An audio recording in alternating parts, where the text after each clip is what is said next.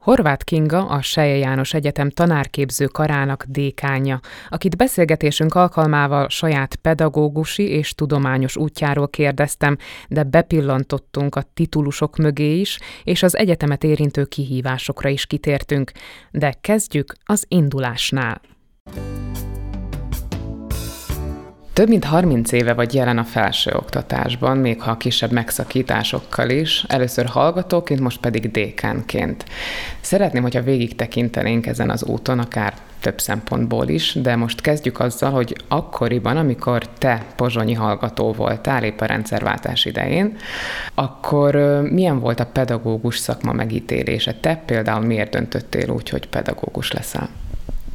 Hogy miért döntöttem úgy, hogy pedagógus leszek, ez nem volt nehéz kérdés. A családban én vagyok a harmadik generációs pedagógus. Előttem anyukám művelte, ő óvodapedagógus volt, intézményvezető, úgy ment nyugdíjba, Nagymamám pedig Dunaszerdahelyi járás nagyobb településén volt alsó tagozatos pedagógus. Ő volt a mindenki Juci nénie, tanítónénie. Őt még 90 évesen is a faluban úgy köszöntötték, benéztek az udvarba a járókelők, és mindig, mindig köszöntötték őt, hogy csókolom tanítónéni.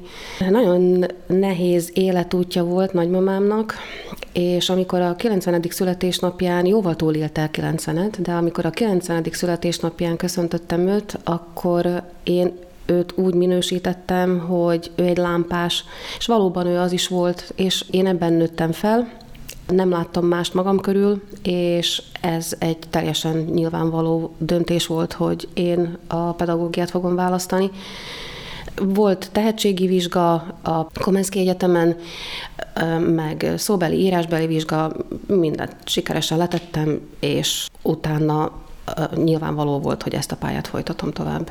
Még visszatérek a kérdés egyik részére, hogy milyen volt a pedagógus szakma megítélése, és részben válaszoltál is legalábbis a nagymamád révén erre a kérdésre, hogy mindenki Juci nénie volt, és hogy ez akkor, amikor te kezdted, akkor vajon milyen megítélése volt? Tehát, hogy még tartotta magát az a gondolat, hogy a tanító az a közösségnek végül is egy ilyen mentora? Hát a közösségekben, a településekben, kisebb-nagyobb településekben, nem mondjuk a járási székhelyű városokra gondolok itt, ott nyilvánvaló, hogy a pedagógusnak nagyon jó társadalmi megítélése volt. A városokban is én úgy gondolom, hogy a pedagóguson nem esett csorba. Nagyon jó volt a társadalmi megítélése, de soha nem a, az vonzott engem, vagy a fizetés, egyáltalán soha ebben nem gondoltam bele, az csak később tudatosult bennem, hogy a pedagógusnak ugye van egy fix jövedelme, amit ő mondjuk nem is tud nagyon befolyásolni, meg alakítani, de viszonylag jó megélhetés biztosít. De egy fiatal, akkoriban fiatal, amikor én kezdtem a pályát, ez nem volt létkérdés, mert más időszakban szocializálódtunk, tehát akkor nekünk ezt nem kellett oldani. Ez a rendszerváltás után vált fontos kérdésé, és ez most még a mostani jelenlegi helyzetben a fiataloknál egyre jobban előtérbe jön, hogy milyen megélhetés biztosít. Akkoriban ezt nem kellett oldani, és ez egy, ez egy gyönyörű, szép, tiszta pálya volt, pályának ítéltük, akik oda jártunk, nagyon szeret szerettünk kijárni a gyakorlóiskolákba, intézményekbe, ahol örömmel fogadtak, nagyon sokat tanultunk ott a pedagógusoktól, és ezt a mai napig is vallom most is, mint intézményvezető, pedagógus képző intézményvezetője, hogy a gyakorlatban tanulja meg a pedagógus azokat a készségeket, és alakítja ki a készségtárát, ami számára a gyakorlatban, a gyerekekkel való mindennapi munkában nagyon nagy szüksége lesz. Hogyha még visszatérhetünk a rendszerváltásra, akkor kezdted a tanulmányaidat tulajdonképpen Pozsonyban, hogy ezt hogy élted meg Pozsonyban? Fiatalként, fiatal felnőttként, tehát jóformán még gyerekként felkerülni a fővárosba, és pont a kavalkát kellős közepébe, hát ijesztő volt úgy őszintén, de látva azt a társadalmi összefogást akkor, ez számomra egy hatalmas nagy élmény volt. Próbáltam ezen kiigazodni, nem voltam akkoriban ilyen bizottságokban tag, és nem én mozgattam a szálokat nyilván Pozsonyba, de A csoportársaimmal együtt ott voltunk a, a szlovák nemzeti felkelés terén, figyelemmel kísértük ezeket a mozzanatokat, és egy kis félsz is volt azért bennem, nőként, fiatal lányként, hogy ez vajon mit fog hozni, mert 18 évig ugye másban nőttünk fel,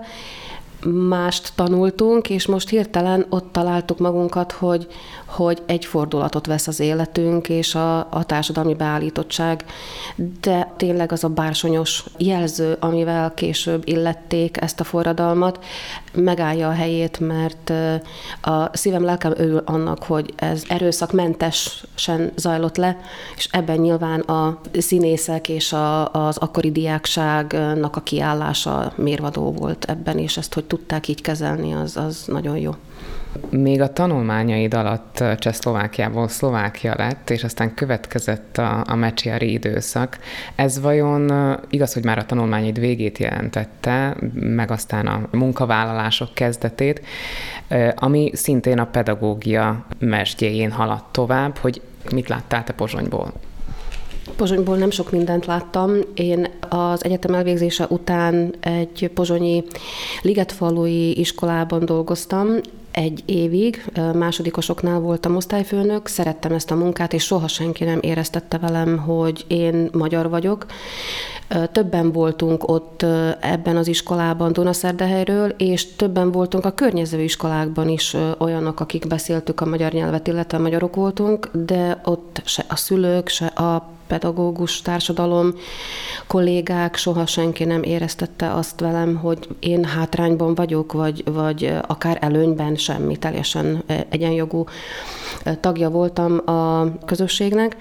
Egy év után, amikor visszakerültem Dunaszerdehelyre, itt számomra nem volt hely a szlovák tannyelvű általános iskolába, és így kerültem a pedagógiai pszichológiai tanácsadóba, ahol mozertani vezetője voltam a nevelési tanácsadóknak, akkor még járási szinten volt koordinálva az oktatásügy, és így betekintést nyertem a iskolák működésébe is, járási szinten, mivel ezeket az iskolákat én látogattam, általánosokat és középiskolákat egyaránt, hogy a nevelési tanácsadóknak hiteles információkat tudjak nyújtani megmondani arról, hogy a környező járásban lévő középiskolákban milyen tanulmányi programokat vagy szakokat nyitnak, és akkor ezt hogy tudja a nevelési tanácsadó ugye mondani vagy irányítani a pályaválasztást a saját általános iskolában.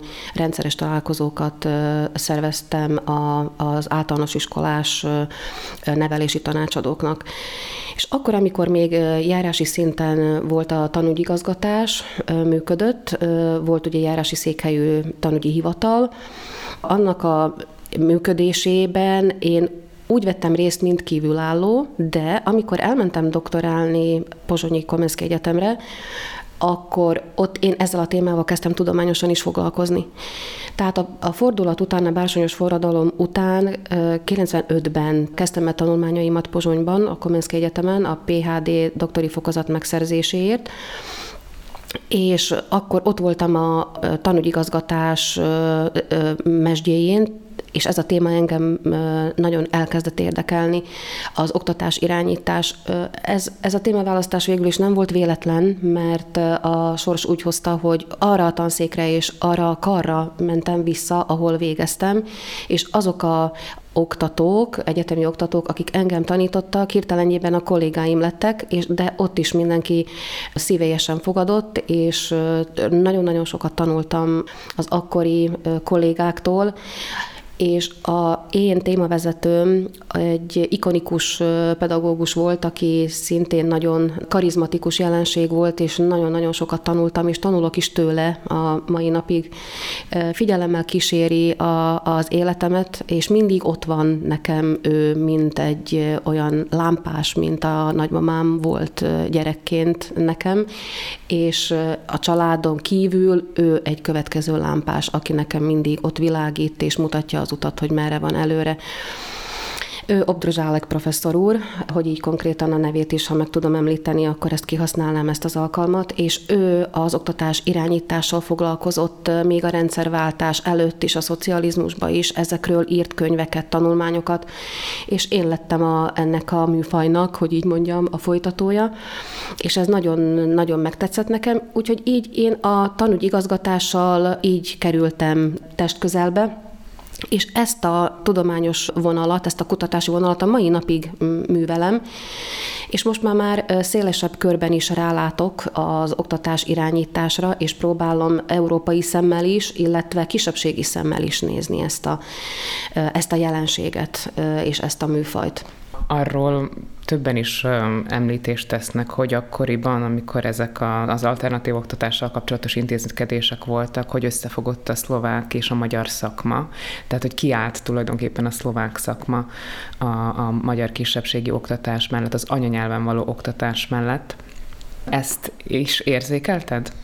Én akkoriban még nem, de mint a pedagógiai pszichológiai tanácsadó munkatársa, mi közvetlen alárendeltjei voltunk a járási székhelyű tanúgyi hivatalnak, és akkor bizony érzékeltük azt, hogy a háttérben mik zajlanak, tehát a tanúgyigazgatásban, a mecsiári időszakban éppen, hogy a magyar ellenesség volt jellemző, és olyan intézkedéseket foganatosított az oktatáspolitika, amelyekre félve néztünk, viszont, hogyha a meccsjár idejét felhoztuk, akkor volt egy pozitívuma is, és az pedig az, hogy az ő kormányzása alatt jöttek létre a Pozsonyon kívül, Kassán kívül, Eperjesen kívül a többi egyetem, mivel ugye hát nemrég estünk át ezen a említett bársonyos forradalmon, a szocializmusból hirtelen egy új rendszerbe, és ehhez kellett igazítani a itt lévő lakosoknak a tudásszintjét is, ami jócskán el volt maradva,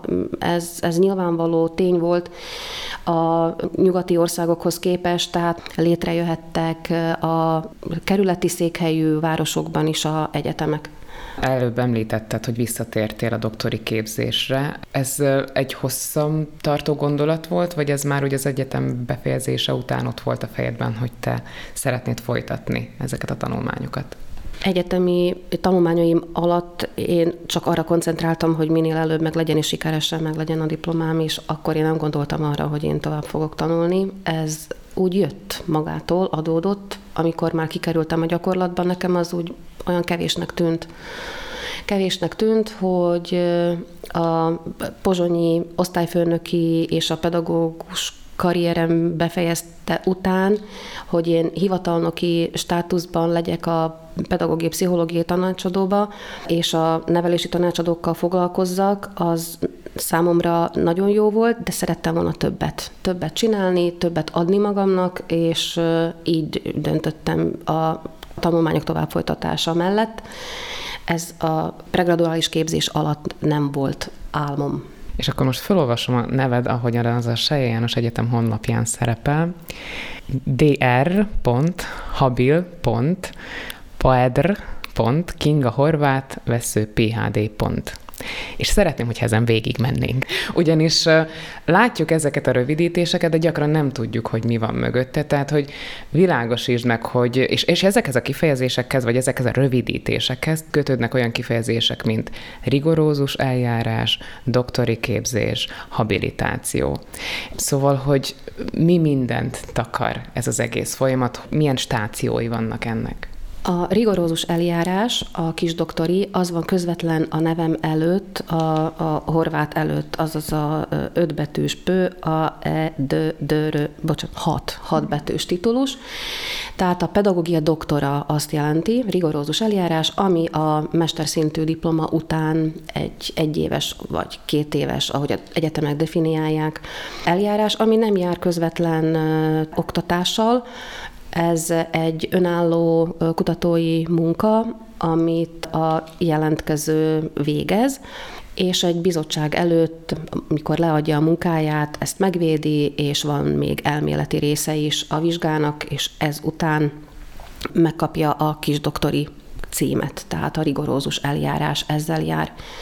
Az én esetemben úgy volt, hogy én jelentkeztem Pozsonyba a Komenszki Egyetemre a PHD képzésre, ami titulus a nevem után van, ez az a hárombetűs PHD, ez egy nemzetközi filozófia doktor címet rejtő titulus, amihez Szlovákia igazodott, ugyanis ez a titulus nem volt honos Szlovákiában. Ezt pont akkor, amikor én jelentkeztem 95-ös, 6-os, 7-es években, akkor kezdődött Szlovákiában. Tehát úttörője voltam én tulajdonképpen ennek a képzésnek. Sokáig elhúzódott Pozsonyban nekem ez a képzés, úgyhogy én a PHD tanulmányaim alatt szereztem meg a kis doktorit, tehát végeztem a rigorózus eljárásban.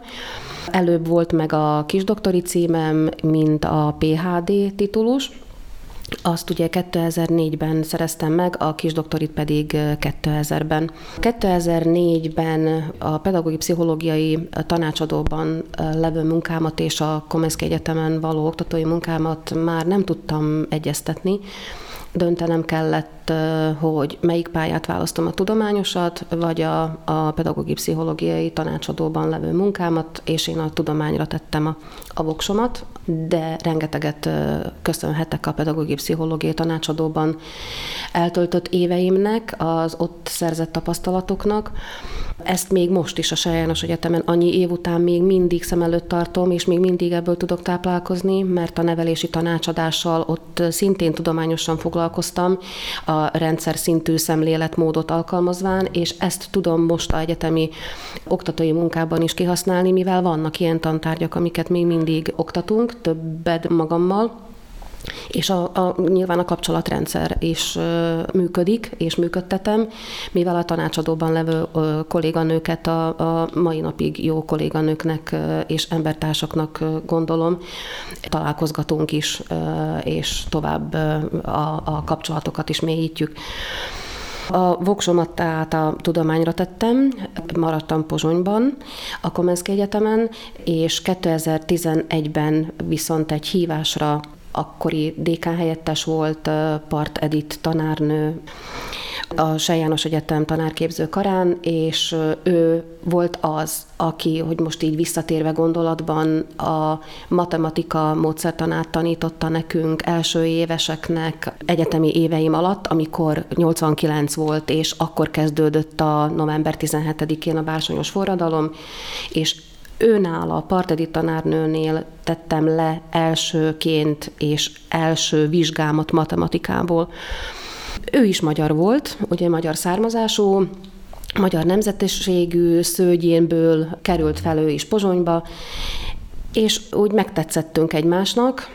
Ő ezt mai napig szintén úgy vallja, hogy szeretettel gondol rám, én is, én is őrá, és 11-ben akkor már a Sajános Egyetem ugye működött, 2004-től, és hívott engem, hogy szükségük volna rám magyarul tudó beszélő kolléganőként, és én erre a hívásra reagálva magam mögött hagytam a Komenszki Egyetemet, elegetettem a hívásnak, és elmentem a Komáromi János Egyetemre, ahol a mai napig teljes állású oktató vagyok, és ezt, ezt a döntésem bántam meg soha soha. Nagyon-nagyon sokat tanultam az itteni kollégáktól, egy új szemléletmódot tettem magamévá. Nagyon sok magyarországi kollégánk volt, van is a mai napig az egyetemen, és én Pozsonyban nagyon sokat publikáltam a nevelési tanácsadás rendszer szemléletét, illetve a közoktatás irányítást, Abdrzsálek professzor irányítása alatt nekem úgy már megvoltak az alapok. Sok könyvem volt, tanulmányok, és a egyetemi ranglétrán való továbbjutás feltétele volt a habilitáció, amelyet már Pécsen tettem le, illetve abszolváltam. 2015-ben szereztem meg azt az első titulust, hogy doktor habil, ami annyit jelent, hogy habilitált doktor. Előfeltétele volt nyilván a PHD megszerzése, szükséges volt hozzá különböző tudományos metrikáknak a megléte, ami magyarul annyit jelent, hogy tudományos publikációk, közlemények, cikkek, nemzetközi elismertség, Ez nekem akkor már 14-ben is megvolt, és nem volt semmi akadálya annak, hogy a Pécsi Tudományegyetem az én jelentkezésemet elfogadja és így 15-ben mm, oda is ítélte a egyetemi mm, tudományos tanács, a, illetve hát a egyetem rektora, Bódis József volt akkor az egyetem rektora, ünnepélyesen tőle vettem át 15-ben a habilitált doktor oklevelet. Ha így van rálátásod a tulajdonképpen háromfajta, most így megnevezem háromfajta egyetemi rendszernek, és itt ezzel a értem mondjuk a szlovákiai szlovák egyetemi képzés, a szlovákiai magyar egyetemi képzés, illetve a magyarországi képzést, abban lehet, hogy kevésbé, de így a habilitáció által is. Miben látod a főbb különbségeket? Vannak-e összecsengések, vannak-e markáns különbségek? A szlovákiai magyar és a szlovákiai szlovák között nincs különbség, mivel a János Egyetem is a szlovákiai rendszerbe ágyazódik, tehát szlovákiai költségvetésből működünk. Tehát ugyanazt a rendszert kell nekünk is kisebbségi egyetemként, annak a rendszernek kell megfelelnünk, mint a többi nagy egyetemnek, amely nyilván egy kis nehézséget azért okoz nekünk, valljuk be őszintén, de mindennel eddig még megbirkoztunk, sőt azt mondanám, hogy 2023-ban mi voltunk az első között másodikként a szlovákiai felsőoktatási intézmények közül, akikhez ellátogatott az Akrétációs Bizottság munkacsoportja. Konkrétan ez április 4-5-6-án volt ebben az évben, Igaz, hogy még nincs jelentés és nincs döntés az akkreditációs ügynökségtől, hogy megfeleltünk-e a követelményeknek és a vizsgálódás, hogy sikerült, de ha lett volna valamilyen markáns probléma, akkor azt már nyilván jelzik. Ilyen nem történt, úgyhogy mi abban bízunk, hogy a folyamat jellegű ellenőrzés rendben sikerült, és a minőségbiztosítási rendszerünket az ügynökség elfogadja, és így fogunk tudni tovább terjeszkedni, akár új tanulmányi programok indításában, amelyek a neveléstudomány égisze alatt tudnak tovább működni, vagy futni, létre tudjuk őket hozni, akár új tanulmányi programokat. Tehát ebben nem látok különbséget. A magyarországi képzés, ami a pedagógus képzést illeti, ott abban van a különbség, hogy Magyarország nem bolonya rendszer szerint műveli a pedagógus képzést, hanem osztatlan képzésben, amire Szlovákia akkoriban, 2002-ben amikor is elfogadták Szlovákiában a felsőoktatásról szóló törvényt, amit azóta nagyon sokszor módosítottak, de jelenleg mi mindig ez alapján működnek a szlovákiai egyetemek. A bolonyai rendszer bevezetése nagyban megváltoztatta a pedagógus képzést nálunk. Azóta látjuk már a buktatóit ennek a rendszernek, de a akkreditációs folyamatban nem tudtunk mást csinálni, mint ezt, mert nem volt rá tér, holott szerettünk volna mi is, nem csak a Sejános Egyetem, hanem a tanárképző karok úgy amblok, mert mi együtt tartjuk a kapcsolatot, van egy ilyen asszociációnk, ilyen, ilyen fórumunk, hogy tanárképző karok dékányai, hét tanárképző kar van Szlovákiában, egyike vagyunk mi, a többi hat az, az szlovákiai egyetemeken működik, és mi nagyon intenzíven a Covid időszak alatt is online térben nagyon sokat tanácskoztunk a 2018-as minőségbiztosítási törvényből kifolyólag, hogy át tudjuk-e alakítani a tanárképzésünket, a bolonyai BC, illetve alapszintű vagy mesterszintű képzést összevonva osztatlan tanárképzésé. Ezt nem tudtuk megtenni, mivel a jelenleg is érvényben lévő minőségbiztosítási törvény ezt nekünk nem teszi lehetővé. Nemrégiben beszélgettem egy gimnáziumi igazgatóval, aki azt mondta, hogy mivel az érettségik a szakközépiskolákban, illetve a gimnáziumokban is ugyanolyan értékűek, illetve lehetőség nyílt a szakközépiskoláknak érettségis osztályok, vagy érettségishez vezető képzés biztosítására, ezért tulajdonképpen a gimnáziumi érettséginek az értéke devalválódott, mert hogy ugyanúgy jelentkezhetnek a gimnáziumokból, illetve a szakközépekből is egyetemekre. Ti ezt az egyetemen érzékelitek-e? Persze. Érzékeljük. Diversifikált hallgatóink vannak, hogy így mondjam, nagyon sok területről érkeznek, nagyon sok szakközépiskolából, ez tény is való. Ez még szintén a mecsiári időszakra vezethető vissza, ugye a kormányzása ideje alatt jöttek létre azok az egyetemek, amelyek többletkínálatot biztosítottak a felsőfokú végzettség megszerzésére, így utat biztosítva azok számára is, akik előtt a egyetemi képzettség amúgy nem lett volna elérhető, vagy zárva lett volna. Nyilván a egyetemi képzettség, vagy végzettség, vagy képzés valamikor elit jelzővel volt illetve, az már rég nem igaz. Már tömegképzésként működnek az egyetemek, és a képzés is. Ez nyilván megint csak új kihívások elé állítja az egyetemeket, illetve az oktatókat.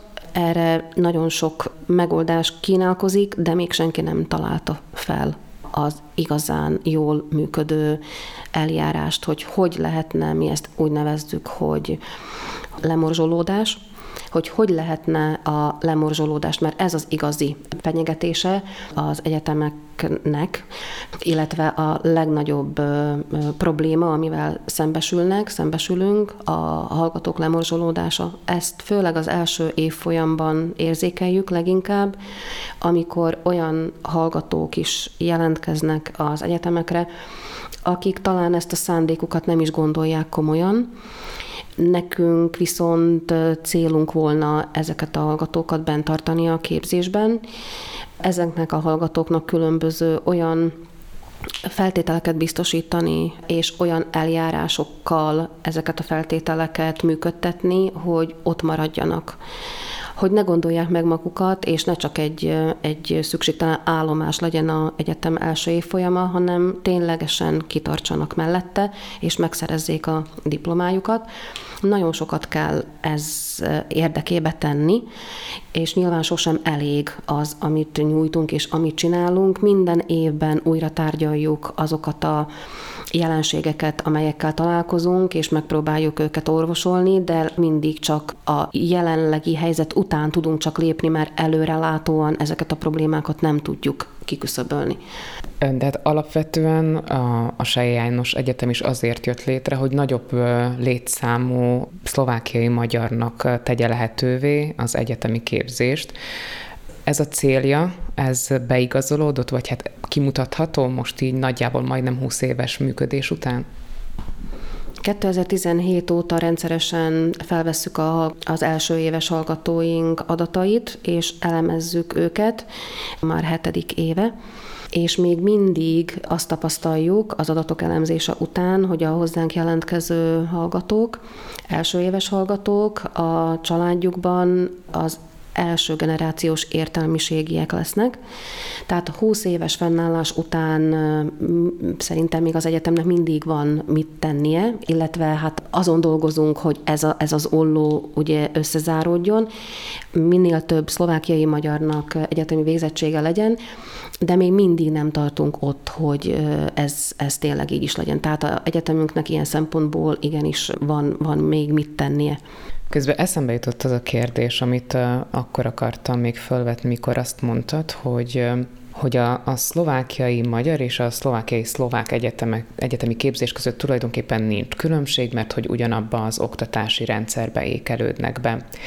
Ez azt jelenti, hogy csupán nyelvében különbözik, nincsenek a kisebbségi oktatásnak, felső oktatásnak specifikumai, amikkel másfajta kihívások előtt áll, mint, mint a többségi felsőoktatás? Specifikumai nyilván vannak, mert az óvodapedagógus képzésbe például a kisebbségi szemléletmódot mindenképpen betesszük, sőt volt olyan kutatásunk, amelyet a egyetemünk elnyert, illetve a karunk 21-ben végződött, három évig tartott, és a szlovákiai kisebbségi pedagógusokat kutattuk, azoknak a nézeteit, azoknak a nehézségeit, és rengeteg adatot gyűjtöttünk össze, Még messze menőleg minden adat nincs is feldolgozva, úgyhogy itt még nagyon sok információ és tudásanyagra tehetünk szert, hogy milyen a léthelyzete a szlovákiai magyar pedagógusnak a közoktatásban kint a szlovákiai magyar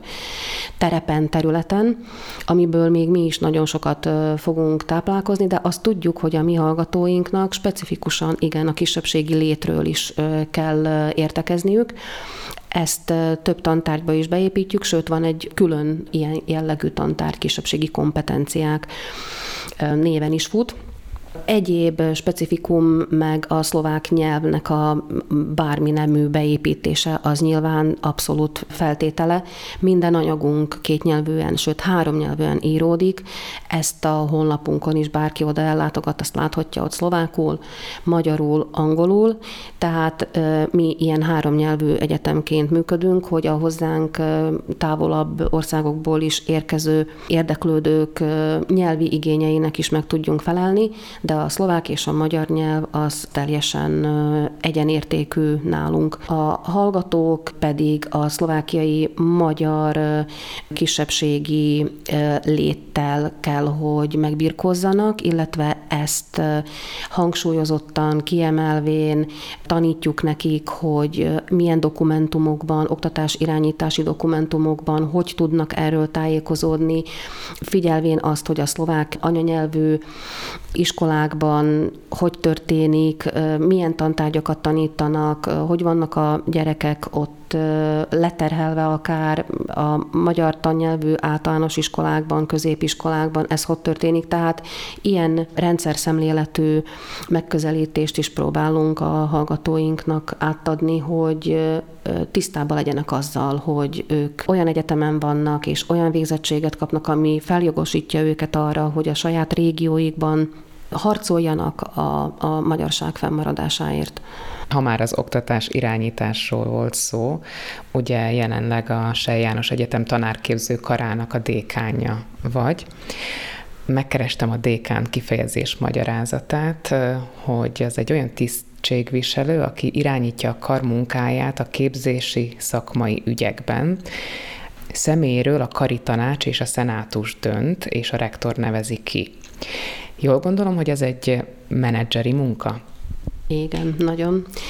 Ezzel egyet lehet érteni, nagyon sok adminisztrációval jár ez a feladatkör, de függetlenül attól a dékánnak kell legyen egy olyan iránymutató tehetsége, képessége, amely, amely vízióként vízióként működik, és erről a vízióról ő képes meggyőzni a többi oktatót, a kollégát, de folyamatos kommunikációval, folyamatos ráhatással ezt a lendületet, illetve az oktatókat ebben a lendületben folyamatosan kell tartani, és talán ez, ez a legnehezebb. A ügyintézésben tudnak segíteni mások is, de ebben a közvetlen kommunikációban és közvetlen hatásgyakorlásban, lendülettartásban a kar és a karnak a vezetése, beleértve a dékán helyetteseket, dékánnak van a nagyon fontos szerepe. De jut tér még a hallgatókkal való közvetlen munkára is? Igen. A dékának ugyanúgy van óra kötelezettsége.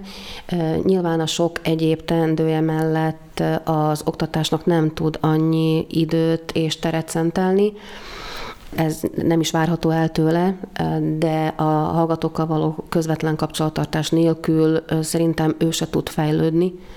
Illetve a tudományos munkát is ugyanúgy kell neki művelni, mert attól nem lehet eltekinteni. Tehát mi dékánok ugyanúgy pályázunk a különböző ügynökségek felé, és ötletelünk arról, hogy a kutatást milyen irányba lehetne vinni, terelni, mik a legújabb kihívások, akár nemzetközi viszonylatban is.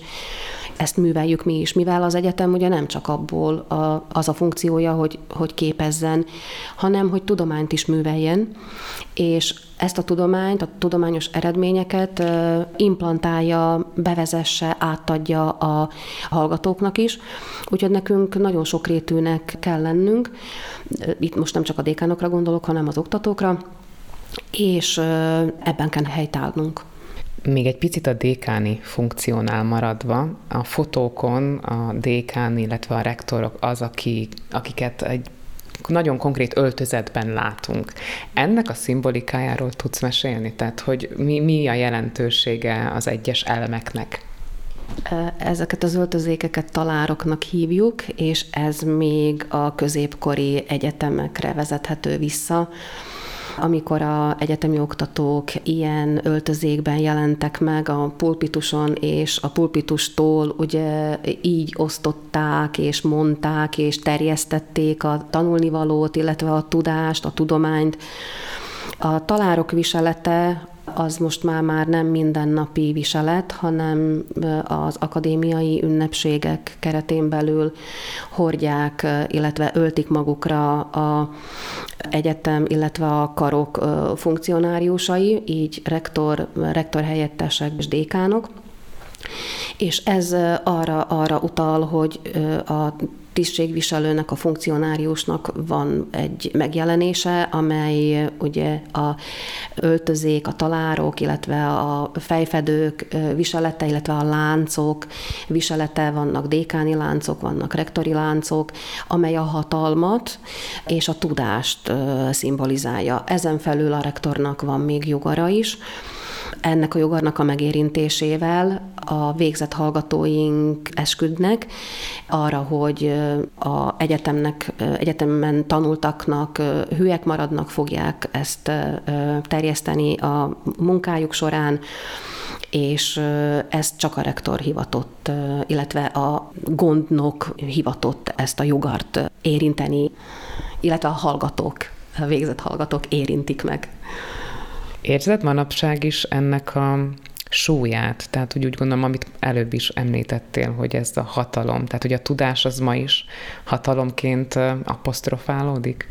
Sajnos egyre inkább nem, de én arról vagyok híres magam előtt, legfőképp, hogy én sosem adom fel, és én még mindig azt vallom, hogy a tudás megszerzése, mert a tudás az egy konstruktum, az egy mindenki számára mást jelentő konstrukció, amelyre ráhat a eddigi életünk, a családunk, a iskolázottságunk, az iskola közege, amelyből jövünk, tapasztalataink, amelyeket az életen át szerzünk, legyen ez utazás, legyen ez olvasás révén szerzett tapasztalatok, amely gazdagítanak minket, és az egyén a tudását maga szerzi meg, illetve konstruálja, mi rásegítünk, mint egyetemi oktatók, sőt, most egy új kutatási irányt is tudnék említeni, amelyel az idei tanében szeretnénk foglalkozni, és erről a Sajános Egyetem Nemzetközi Tudományos Konferenciáján